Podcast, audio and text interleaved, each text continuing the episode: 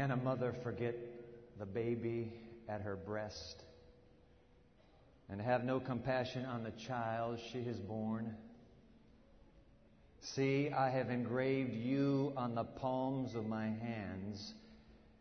Your walls are ever before me.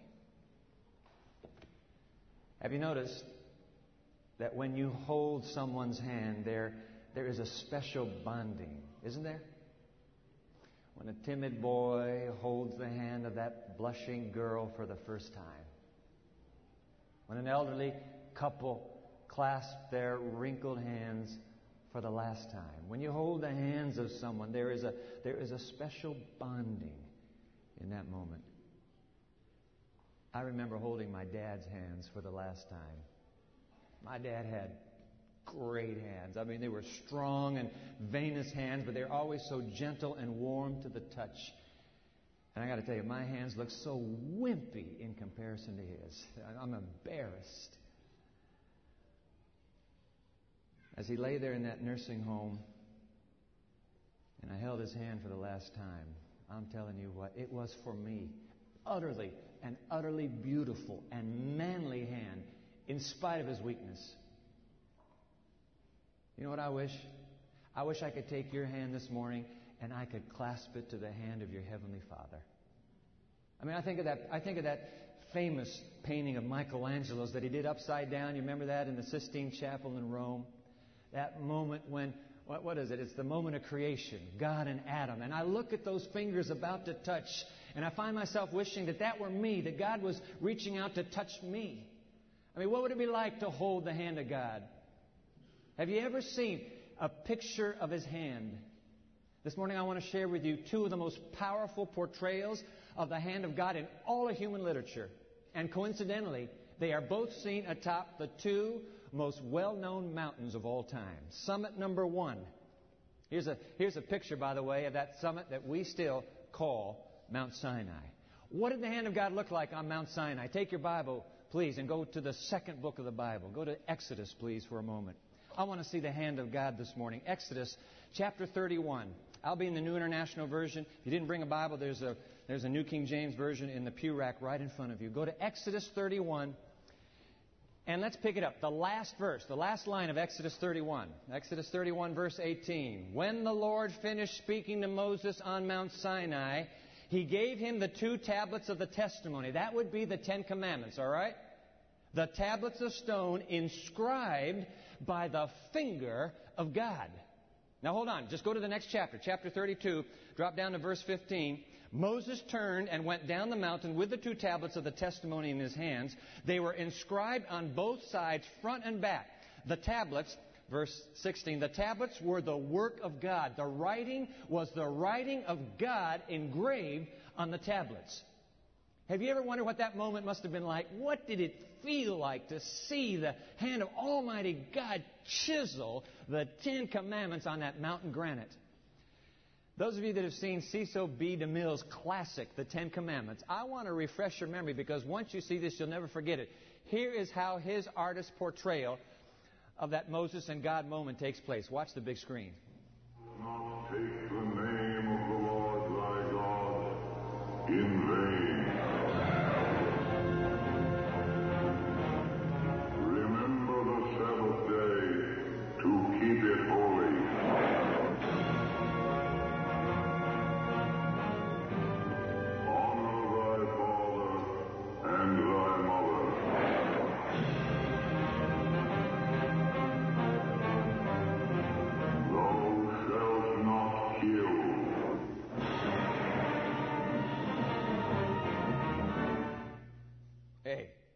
that way? Perhaps, who knows? But this much we surely know for certain. The only autograph, self writing, the only autograph of God directly attributable to Him in all of Holy Scripture are these Ten Commandments. God wrote, wrote all ten of those commandments with His hand. Now, did He use His index finger? Does He even have an index finger? How should I know? There was only one eyewitness to that moment. And Moses wrote that God wrote the ten with his divine finger. which surely must say something about the incontrovertible authority of those Ten Commandments for the entire human race to the end of time. I mean, in the words of ABC news commentator Ted Koppel, Moses did not come down from the mountain with the ten suggestions. They are God's ten commandments for the happiness and security of every man, woman, and child to inhabit this planet. And we ignore them. We disobey them to our great loss and harm. God says, do this and you'll live. Don't do this and you will die. In an age that is identified now by its blatant disregard of the law of God. Never forget the truth of the first summit. The hand of God wrote all ten of the commandments. All right, summit number two. And what is the truth from that summit? It's really a simple one. And the truth is, there really was a hand, a human hand, atop that mountain. Gospel of St. Matthew, chapter 1, verse 23. You remember these words. The virgin will be with child and will give birth to a son, and they will call him Emmanuel, which means God with us.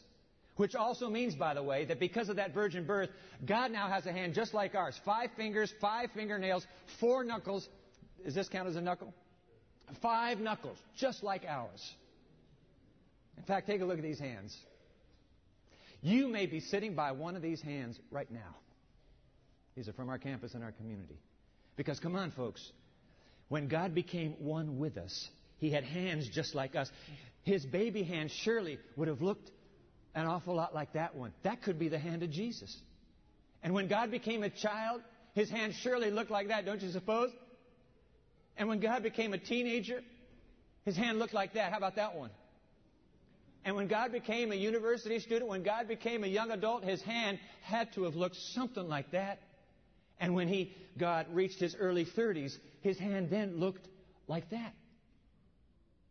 And if that hand had been allowed to live on, it would have looked a lot like ours in our 40s. How about the 40s? Not bad. How about the 50s? Not too bad. How about the 60s? And if God had lived long enough to turn 92, he would have had a hand like that. Or if he could have lived to the age of 99, that would have been his hand. But the God who became one with us didn't live long enough, now did he? He lived only long enough to die for us. And what happened to his hand then? Well, that's the tale of the second mountain. Before I show you another video clip, let's look at another word picture or two. This is amazing amazes me. The Old Testament is actually the most graphic place to discover what happened to the hand of God atop that second sacred summit. So we're going to go only to the Old Testament, not the gospel story. I want you to look these up, please. The Psalms. Psalm 22. What happened to the hand of God atop that summit, that second summit? Psalm 22. Psalm 22, drop down to verse 16. Dogs have surrounded me. A band of evil men has encircled me, and they have pierced my hands and my feet. Ladies and gentlemen, what's going on here? Look at verse 1. My God, my God, why have you forsaken me? Oh, now we know what's going on. The second vignette from the Old Testament, go to the Gospel prophet Isaiah. Isaiah chapter 53. You know that chapter well. Isaiah 53. And when you find Isaiah 53, drop down to verse 5. Isaiah 53, verse 5. But he was pierced. There's that word again.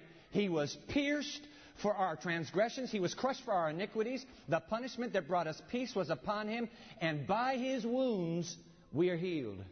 Three vignettes from the Old Testament, more dramatic than any of the gospel story. The hand of God. One more. Let's go to uh, Zechariah. There's a tough book to find. It's this, next to the last book in the Old Testament. Find Zechariah. Just before Malachi, there is Zechariah. Zechariah chapter 12. Take a look at this picture.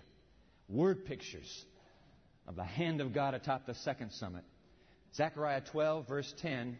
God speaking, and I will pour out on the house of David and the inhabitants of Jerusalem a spirit of grace and supplication. Now here it goes. Hold on. They will look on me, the one they have pierced. There it goes for the third time again. The one they have pierced, and they will mourn for him as one mourns for an only child, and grieve bitterly for him as one grieves for a firstborn son. What's going on here? Drop down to verse 1 of chapter 13. Just drop your eyes down to verse 1. On that day, a fountain will be opened to the house of David and the inhabitants of Jerusalem to cleanse them from sin and impurity. There it is, ladies and gentlemen, a fountain for sin being opened up in the pierced hand of God. Mel Gibson, you've heard of him? Mel Gibson powerfully portrays that moment when the fountain is opened up in the hand of God in his The Passion of the Christ. If you have young children and you wish them to look down, you can invite them now. I want to want you to watch the big screen. Watch the hand. Watch the hand.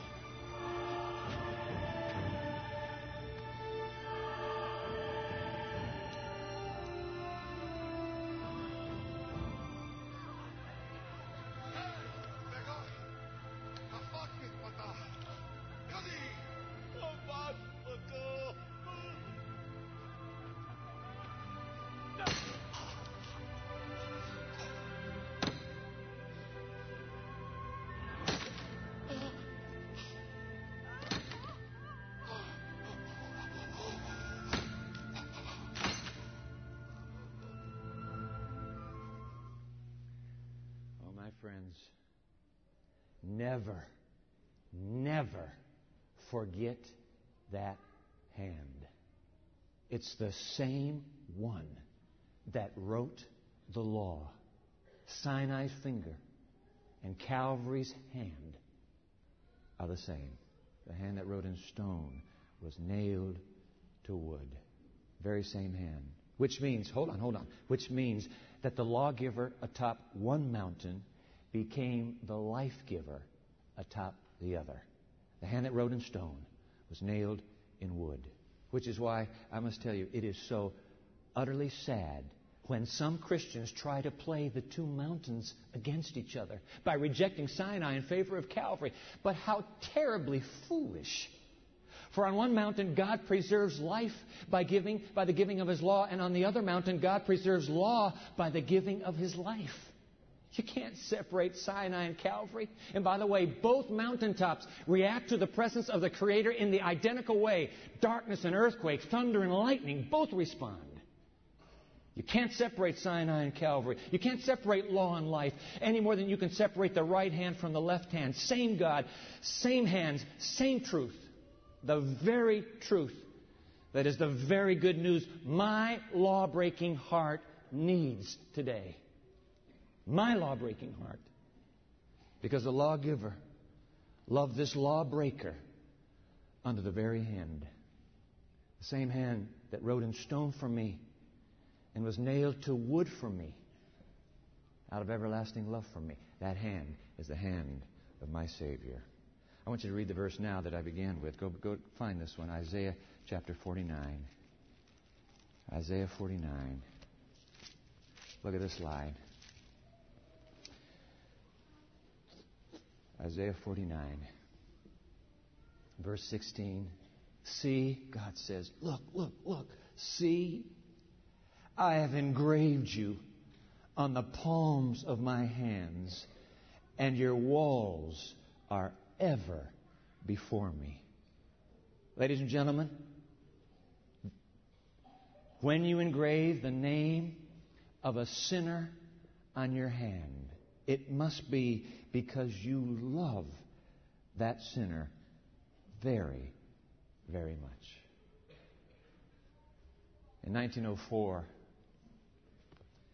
a letter was written to a dying woman. It's a very tender letter, and I'm going to put the ending of the letter up on the screen for you. Put your entire trust in Jesus.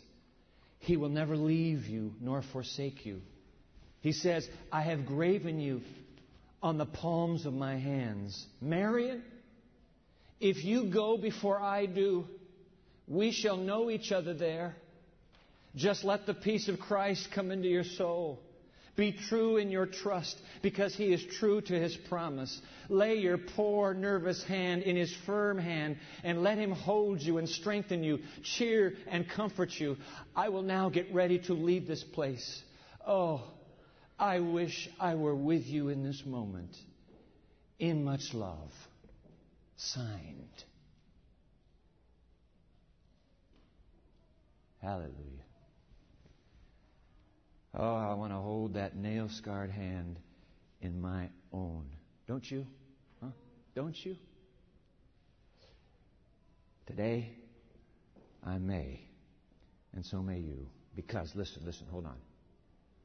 It will be His hand that hands to you the bread and the cup. And when He hands it to you, He will whisper to you, Do this in remembrance of me. And when we do, my friends, when we do that, we take his hand, that nail scarred hand. This morning, I wish, I wish you would hold that hand just a little longer than you usually do. Just hold that nail scarred hand. Because have you noticed it's true? When you hold someone's hand, there is a very special bonding in that hand. And so this morning, let us take his hand as we take the bread and the cup and as we take the towel. Same hand, same hand. You remember in that upper room after Jesus had washed 12 pairs of dirty feet. Jesus turned to them and he said, You know what? You call me Lord and Master, and that's what I am to you. If I, your Lord and Master, have washed your feet, you ought also to wash one another's feet. My friends, that is just as much a command as you ought to love your enemies and you ought to do good to those who hate you. Wash one another's feet. And so today, here in our worship, there will be a towel and we will kneel before one another in the posture of Christ. And we will be washed. I had a young co ed, uh, a resident of Lamson Hall, come to me after House of Prayer a few nights ago. And she said, Pastor, I, I really need to be rebaptized. I said, Really? She said, Yeah, I just feel like I need to make a commitment to Jesus. And I said, Wait, wait a minute. Ha- have you, you've been baptized before? Oh, yes. Have you publicly divorced Christ? Have you declared you are no longer married to Him? Said, Well, no, no, it's not that bad. I said, You know what? Then you don't have to have a wedding all over again. You don't have to get remarried. You're still with Him. But this service, I said, Oh, be here on October 29. This service, the washing of the feet, is a miniature cleansing just like a baptism. You will be clean. Jesus promised when it's over, you are clean. And so there's some of you perhaps are saying, you know, I'd like to start over. This is perfect. You're being served a home run pitch. You start over today. Let the hands of Jesus wash you through the hands of someone else. So everything's ready downstairs. If you can't get downstairs, we have rooms over here in the nursery. We're ready. Downstairs for the families, for the couples, there's a room for you. He who asks to hold our hand says to us, Take this and eat.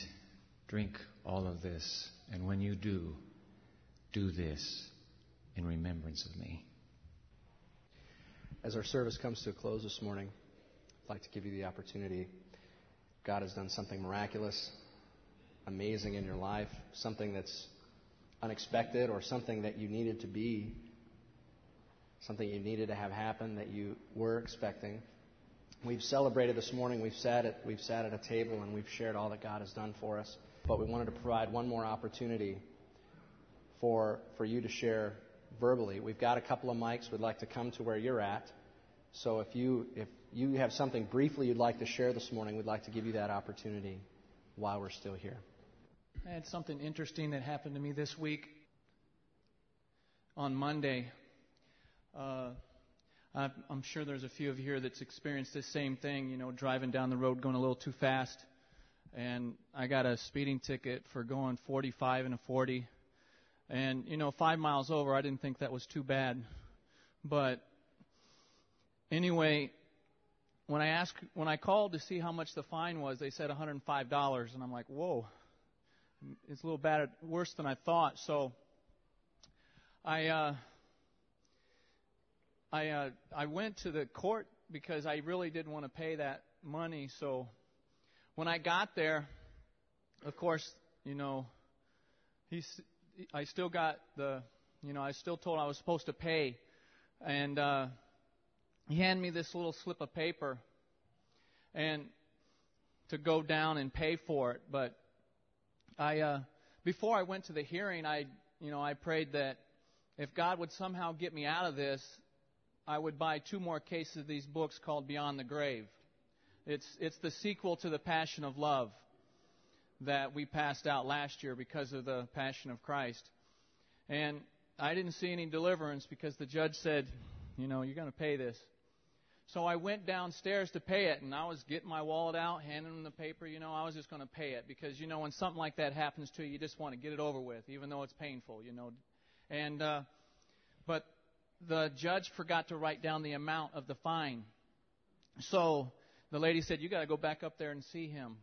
So I went back up there and I said, You know, well, Judge, maybe there was, you know, you made a mistake. You didn't write down the amount. Maybe there was a mistake that, you know, that I was actually speeding in the first place. And uh, maybe you could at least give me, you know, some community service instead. So since I'm a pastor, I'm going to do a little volunteering in Kalamazoo for either preaching or youth ministry, and uh, I don't have to pay the fine, so that means I got to honor my commitment to God and buy a couple more cases of books. So that's my testimony. Thank you. Hi, my name is Milan. Um, I'm a colporteur, and we go with um, a couple of friends. And uh, it was uh, this week, um, Tuesday. I was with a friend, didn't feel like going out, but she said, "Come on, you should come. You promised me." And so I said, okay, I'll go out. And it was kind of cold, and we went to St. Joseph, and we went knocking on the doors. And uh, nobody really listened to me, as um, it happens sometimes. But then, right just before we leave, I, I said, I prayed with this girl. I said, God, please help me to get a four book set. And I prayed, and we were walking down the street, and suddenly a man came on the street and says, Hey, are you are you with the Magabook program from Andrews? I've been waiting for you for a year and a half. I was the leader about three years ago, and um, I saw a couple of nights ago, but I couldn't see you. So he came and bought four books from me, and that's my testimony. And I just God just showed me how how how He's working there for us, and I just felt Him working. And um, I really cannot explain it to you, but just right away when you pray and when you got your prayer answered in this manner is very encouraging. I go to Andrews here this is my last year, and um, my testimony is about money too. I grew up in a one-parent home, and we always struggled with finances, and so um, my mom's helping me out the most that she can right now.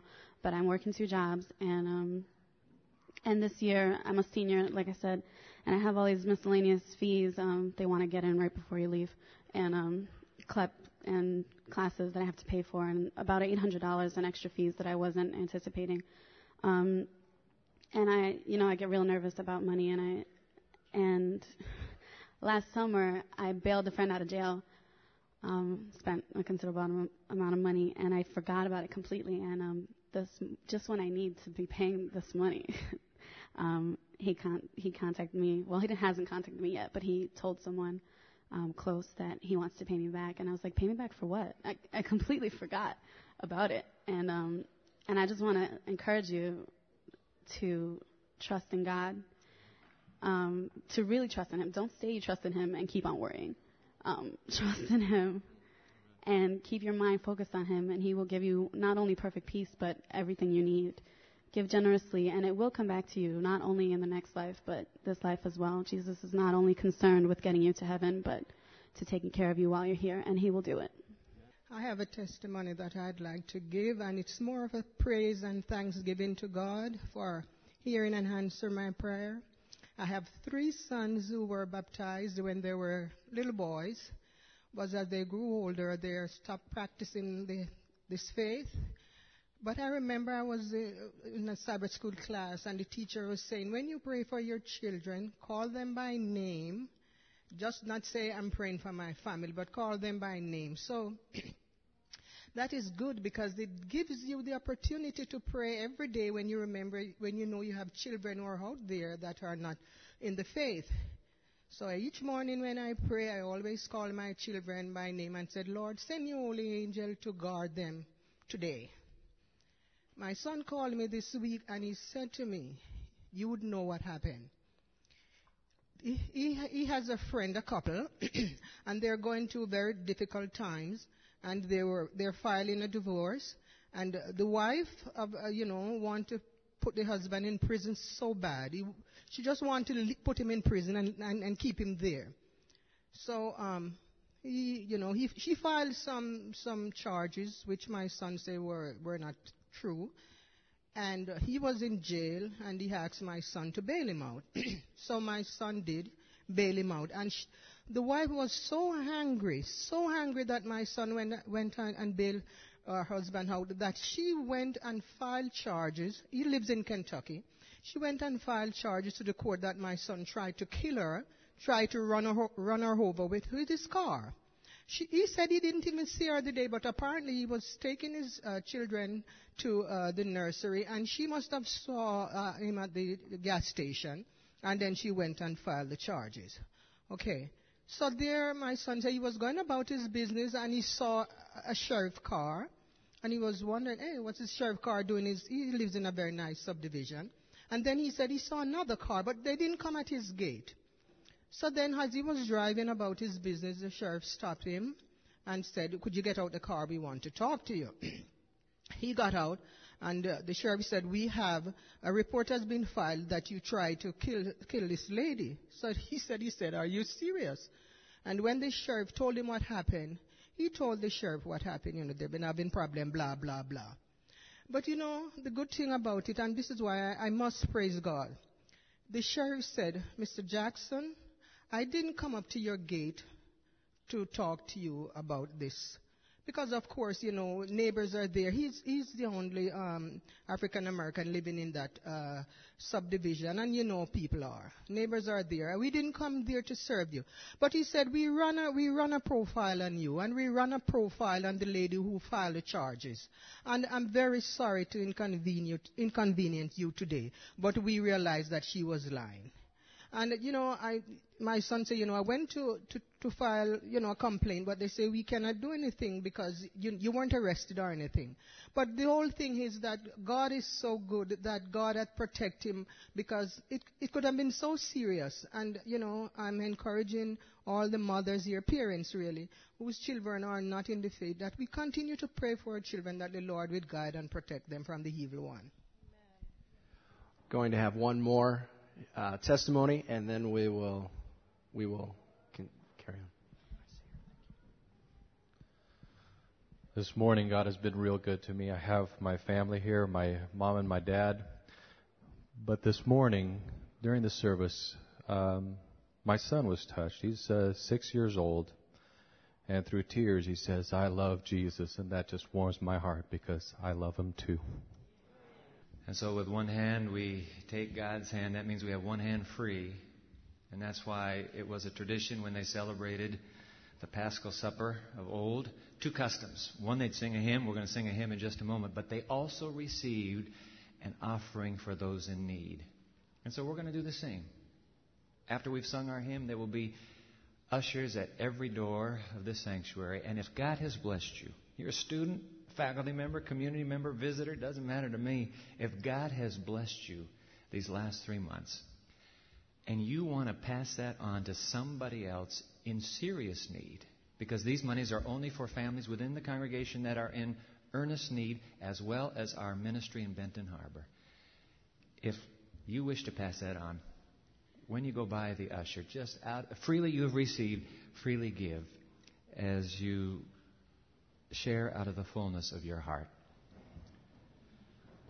And now may the God of peace, who through the blood of the eternal covenant brought back from the dead our Lord Jesus, that great shepherd of the sheep, May He equip you with everything good for doing His will, and may He work in us what is pleasing to Him through Jesus Christ, to whom be glory forever.